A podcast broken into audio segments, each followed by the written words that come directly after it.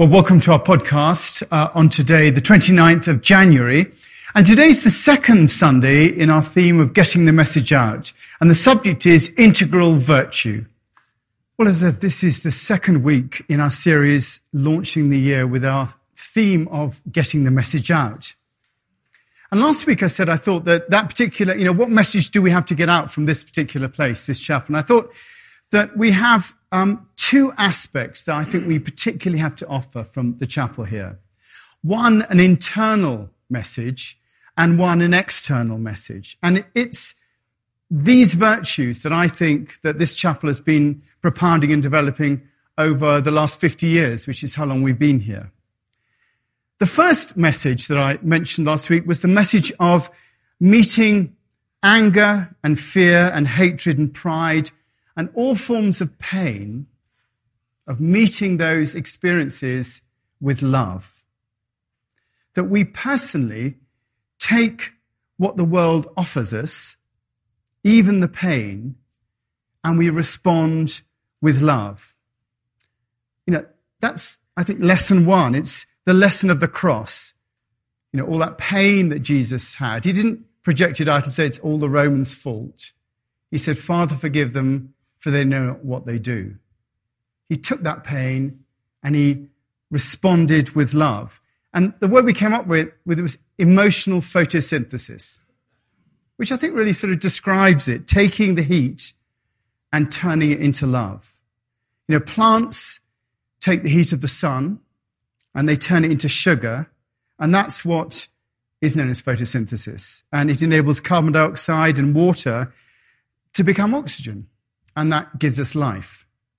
You know, the huge rainforests all over the world help keep our planet oxygenated.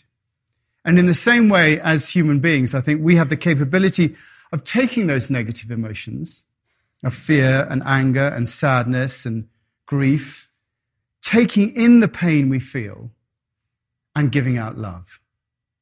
That's the internal process that we're able to do.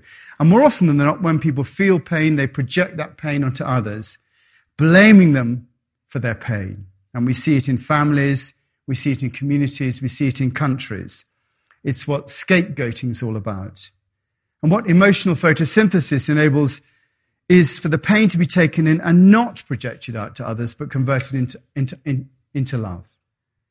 And like trees, it happens one person at a time. And it's our true role as an evolved human being. That's how we take responsibility for the world, one person at a time. And that process is the process that sounds grand, but will enable our planet to be transformed. In fact, you know, that's how world peace eventually will come about, if it does. It's through individual process of transformation. That's message one, I think, for the chapel. The second message is one of inclusion. That old guru story when the guru is asked, how should we treat others? She says, there are no others. And that's our message here. You know, the recognition that we're all connected, that our neighbor's problem is our problem.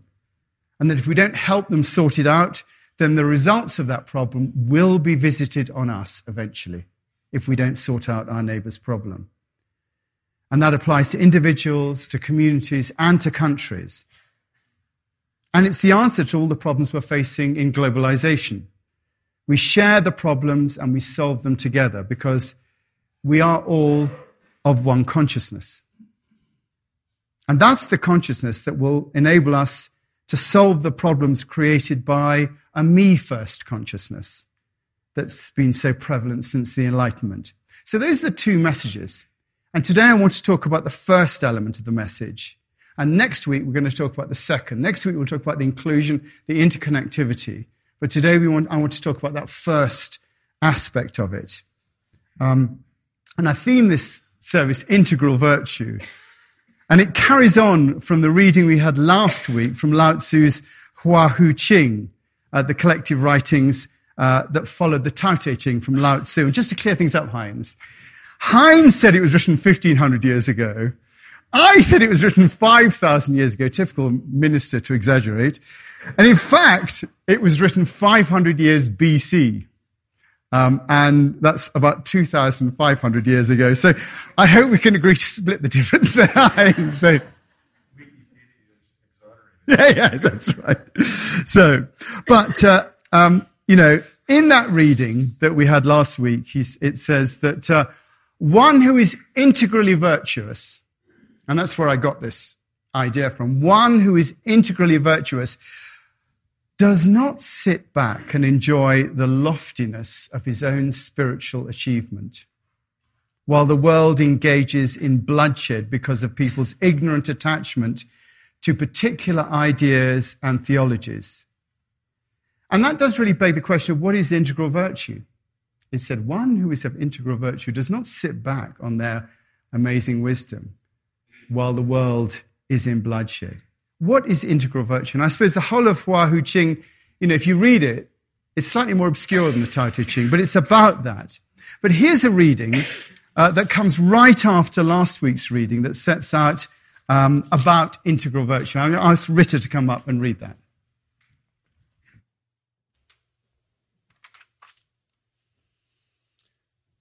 The highest teaching is wordless because the subtle integral truth itself is unspeakable unexplainable, unthinkable. One who tries to talk about it only deviates from it and makes it obscure. One who thinks about it loses it. All we can do, therefore, is show the way to the traveler. We cannot walk it for him. We can write the prescription, but we cannot drink the bitter herbal tea for him. All teachings are like medicine, which is given to the sick according to the disease they have. There is no single word which can be held as the total truth. There is only the integral way of life. An integral being lives quietly, connecting himself with the wordless truth of life, undividedly, selflessly, harmoniously. To be aware of being with the integral one is like watching the reflection of the moon on the surface of a still lake.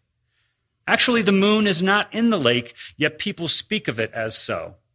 If by chance clouds appear and cover the moon, people say that it, is, it has departed from the lake, yet has actually gone nowhere.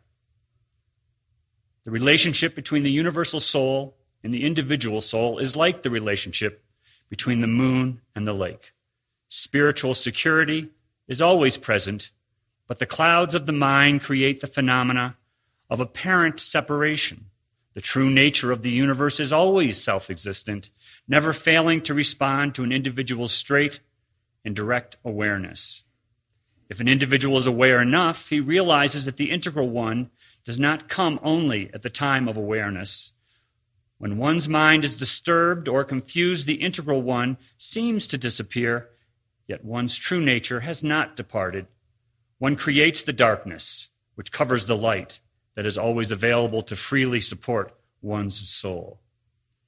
It is the double vision of the mind which leads people to create mischief, agony, misery, and tragedy. The source of all suffering is an individual's stubborn adherence to the establishment of self, which separates him from his integral nature. It is not that the integral way chooses to be with one person or another. There are no images which should be held on to, and no blessing which should be sought. There is no single virtue on which one should focus, nor any special names one should revere. Thus, when one attains integral awareness, he can directly rejoice his true nature, which is the subtle cosmic body of the integral one. Richard, thank you. And it sounds complicated, but there really is, you know, so much in there so much that, that resonates, I think, with the passages of traditional scripture. You know, to begin with, there's that idea that's in the Tao Te Ching, you know, the Tao that can be told is not the eternal Tao. And it really is a lesson to all ministers. You know, you don't know what you're talking about. And we don't. We, we do, we, we come out here and we give all this stuff. You know, we give the ideas, but really we don't know. And the moment you start, it's so difficult because it says the moment you start talking about it, you've lost it. The moment you start thinking about it, you've lost it. The moment you start trying, you've lost it. And it's a good hum, humbling beginning to realize that we cannot approach the nature. Because, you know, we're not made to do that. We're not made to fully understand what is going on. Our brains, you know, I've always said this like a fish trying to understand what a cash register is. It can't. There's, there's so much of a gap. And for us really to try and, you know, know it is just impossible. And so we have to start from that moments uh, of humbling. There is, and I love that there is no single word that can be held as total truth. I mean, how great to have that. There is no single word. There is only the integral way. That first message we have, the lesson of meeting anger, fear, and pride, and all forms of pain with love, that thing that I mentioned is such an impossible thing to do. It's such an impossible thing to do. Yet it's our task. Now, I'm like, you know, I stand up here as how wonderful and I give all my stuff about how one should do that. And last week I suggested the nature we should respond with love to everything and how this was important. And then I went running around the golf course in Snowmass. And as I ran around the first time, this, this dog came towards, towards me barking. And I was like, ran along like this. And its owner was totally oblivious to the dog barking. And I ran around again. I came around a second, and there was a dog in a second, ran after me, biting, you know, sort of, uh, sort of barking at me. I began, I began to get a bit cross. And the third time I went round, the dog went for me and bit me. And I turned around and I said to her, can't you control your dog? And she looked at me and said, get over it, and just walked on. so, you know, it was such a lesson, you know. Uh, and, uh, and so, of course, I was going around the, third, the next time. I go around three times. I was going around there. I said, what am I going to say? How am I going to be the truth to her? You know, what's this? Luckily, I was spared. She'd gone But it really, you know, it really showed me how impossible it is to really respond in that way in also. I mean, this was literally half an hour after I left the chapel. Being Mr. Marvelous and saying how things were. You know, this woman thought, who is this crazy guy? His dog just bit him. It doesn't really matter. You know, meeting anger, fear, hatred, and pride, and all forms of pain with love is really, you know, those who want that Christian gospel, really another way of saying love your neighbor as yourself. That's just another way of saying love your neighbor as yourself. It's an impossible thing for the mind to conceive doing, which is why it says here that the essence of integral virtue, and remember, vir- uh, uh, virtue is really you know, moral life and conduct or right action. That, that's what the nature of virtue is. It's, it, it's right action, it's good conduct. That's what virtue is. So the essence of integral virtue is living Living the integral way is the way of living right action in our lives. Living the integral way is living right action in our life. And this passage is really saying that the ego or the mind cannot really conceive what right action is. You can't make it up. You just have to be there and do it. So when you think about emotional photosynthesis, the idea of the heat, taking the heat and turning it into love, our immediate reaction is we think, how do I do that? How do I do that? And this passage, and it's all to say, it tells us there's no actual how in there. There's no actual how. All the teachings are like medicines, it says, which is given to the sick according to the disease they have. So it's not about having a right method of doing it. You know, the universe actually comes into your life and does teach you through the way that you respond to the universe. It gives you. I had a perfect lesson with that dog last week. It was just so perfect. I couldn't believe it. You know, it really got me clear. And I really wanted, I thought, well, you know, no point in trying to say how it's done because you, you can't. You will always respond in the way we're living. When we're living with that integral way, we hear what we need to hear when we need to hear it, and we respond appropriately without thinking about it. It is a natural response to life. It is a livingness integral virtue. It's not a thinkingness, it's a beingness. Integral means of or pertaining to the whole. That's what it means of or pertaining to the whole, belonging as a part to the whole. And we will go on a bit more into the idea of interdependence next week. But today we're seeing that right action depends on being with the invisible flow of life. It's not about thinking about it, it's about being with an invisible flow of life. And I love the idea that, that we think we're in touch with the way of life. We think we're in touch with it, but it's not so. We, we, we, we create the darkness that covers the light. You know, our, very mind creates that darkness, even if we're trying to be in the integral flow. The source of all suffering, it says, is an individual's stubborn adherence to the establishment of the self which separates him or her from the integral nature. The source of all suffering, you know, it's worth, worth getting this. The source of all suffering is an individual's stubborn adherence to the establishment of the self which separates him or her from the in, integral nature. That Thomas Merton's false self. It's our, it's our, it's our insistence on our ideas of what's right and what's wrong. It is the clouds of the mind that create the phenomena of apparent separation. And that lovely analogy that we find elsewhere in Buddhist writings the relationship between the universal soul and the individual soul, that, that's our relationship, is like the reflection of a moon in a still lake. And I got that picture of the moon on, on your service sheet. Actually, the moon is not in the lake.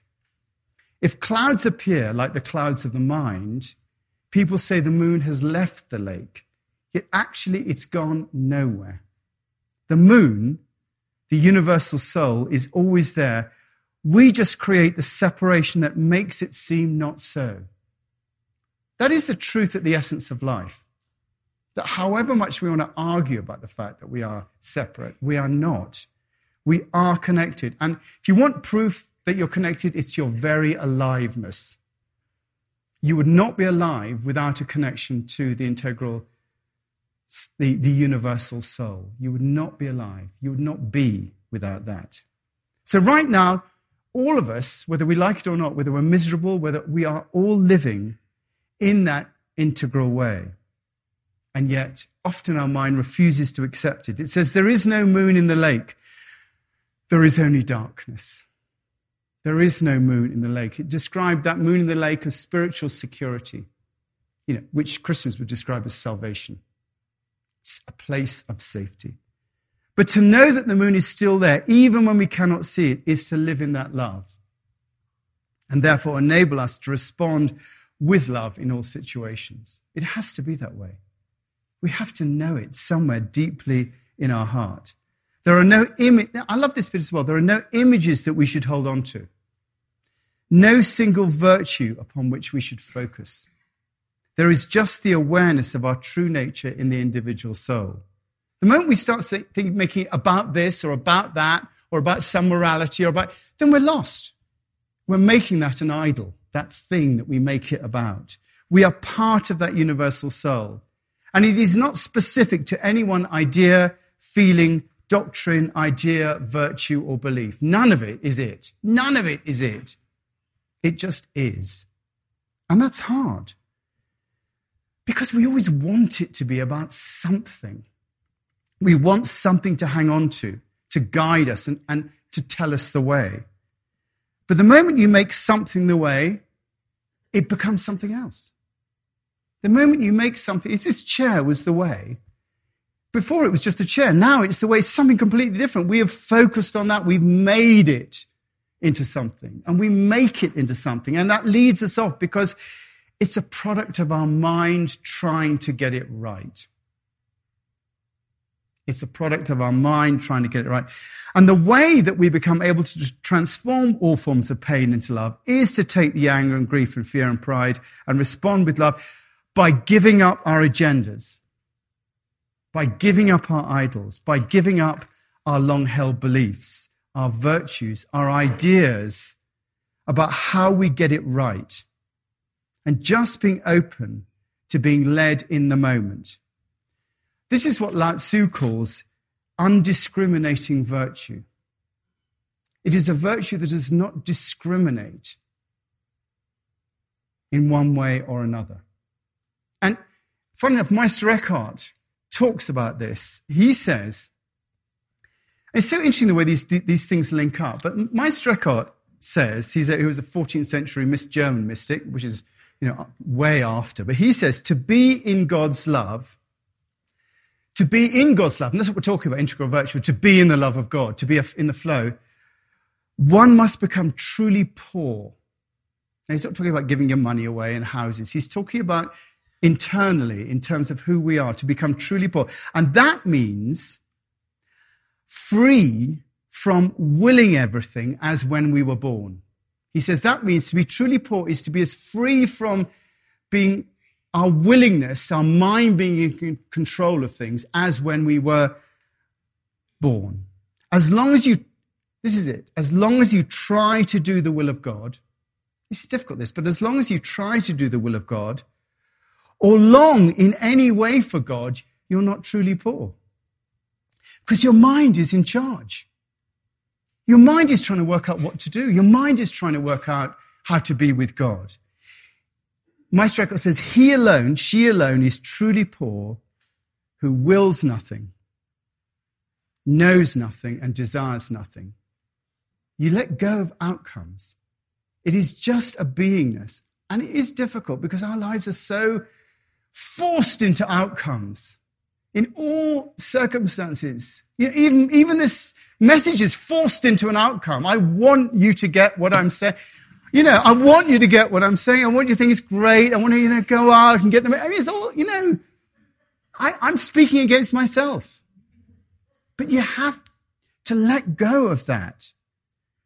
Of course, the, the danger is that if we don't have agendas, then what will be, you know, if we do take on agendas, you know, if we do take on our agendas, the danger is that if we take on our agendas, then what we'd be led into is giving that dog a damn good kick.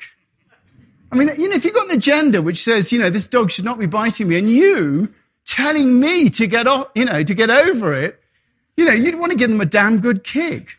But the integral way is really about being becoming part of that universe, universal soul, and letting that soul guide you and tell us what to do and how to be. You've got to trust that universal soul in your life. We have to become models of that and take that message out from here and demonstrate it in our lives. And that's, that's why practice is so important. You know, that's why I always bang on about having a practice. But unless you're practicing it, whether it's on the mountains or in your bed or on the cushion or wherever it is, unless you are practicing giving up on those agendas of opening yourself up to emptiness, then you'll always just respond from your mind because you're not training yourself to get beyond that. Practice is so important. It is that practice that we literally practice to know that the moon is there. We practice to know that the moon is there, whether or not we can see it in the lake. Wanting for nothing, willing nothing, knowing nothing, is the most important of all things. Remembering that the old virtue, that our striving, we'll try and continue to fill ourselves up with wisdom. Always we're trying to fill ourselves up. And there's nothing that we could put in there anymore now. What we have to do, we have to empty ourselves. That is what we have to do, and yet we try and fill ourselves up all the time. Remembering the old thing that our striving, we continue to fill ourselves up with wisdom and knowledge until it overflows and we can't get anything more in there. What we need to do is to empty ourselves so that we become part of that universal soul and are guided. That's, that, that really is. And that, you know, just to be a good old Christian stuff is the way of kenosis which Cynthia will, will tell you is the emptying out. Jesus made himself nothing, just a servant. You know, you empty yourself out. It's the kenotic way. It is the, you know, just to ground ourselves in that Christian tradition. Here in the chapel, you know, we have spent 50 years preparing ourselves in the chapel for this sort of thing. You know, looking at religions, beliefs and ideas, and more importantly, unlooking at them disabusing ourselves of the culture and the baggage that are held within those beliefs so that we can receive what's truly there. Not making Christianity about the story of Jesus or his teachings, but making it about the practical ways that we can love the Lord our God with all our heart, all our soul, all our mind, all our strength, and love our neighbor as ourselves, which is the essence of it. It's about the practice of that that we're interested here. Our purpose is to live more skillfully. That's the purpose of coming here, is to learn how to live more skillfully, not to propagate a series of beliefs, morals, and doctrines. We're not interested in that. We're wanting to learn how to become better human beings. And as I said last week, you know, whether you like it or not, we are the flower of the last 50 years here. All the world, all the work that's been done by our predecessors has produced us. Everything that they've done has produced us. So whether it's your first time that you've come here, or you've been here for 30 years, or like me, two years, we've been drawn here because we've responded to something that we've heard or seen that speaks to us of truth and right living. That's why we're here.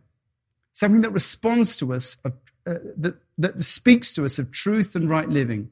And being here, we now bear the responsibility to make all that work over the last 50 years count here and now. We are the message of the chapel. And how we take ourselves out from here will make a difference. You know, we are the message, not what's written down, not what we say about the chapel. It's our faces. In our faces, they will see the message. In our actions, they will see the message. And Jesus said it perfectly. Jesus said it perfectly. He said, A new commandment I give you love one another. As I have loved you, so also you must love one another. By this, all men will know that you are my disciples, if you love one another. Emotional photosynthesis. That's where it's at. Let's pray.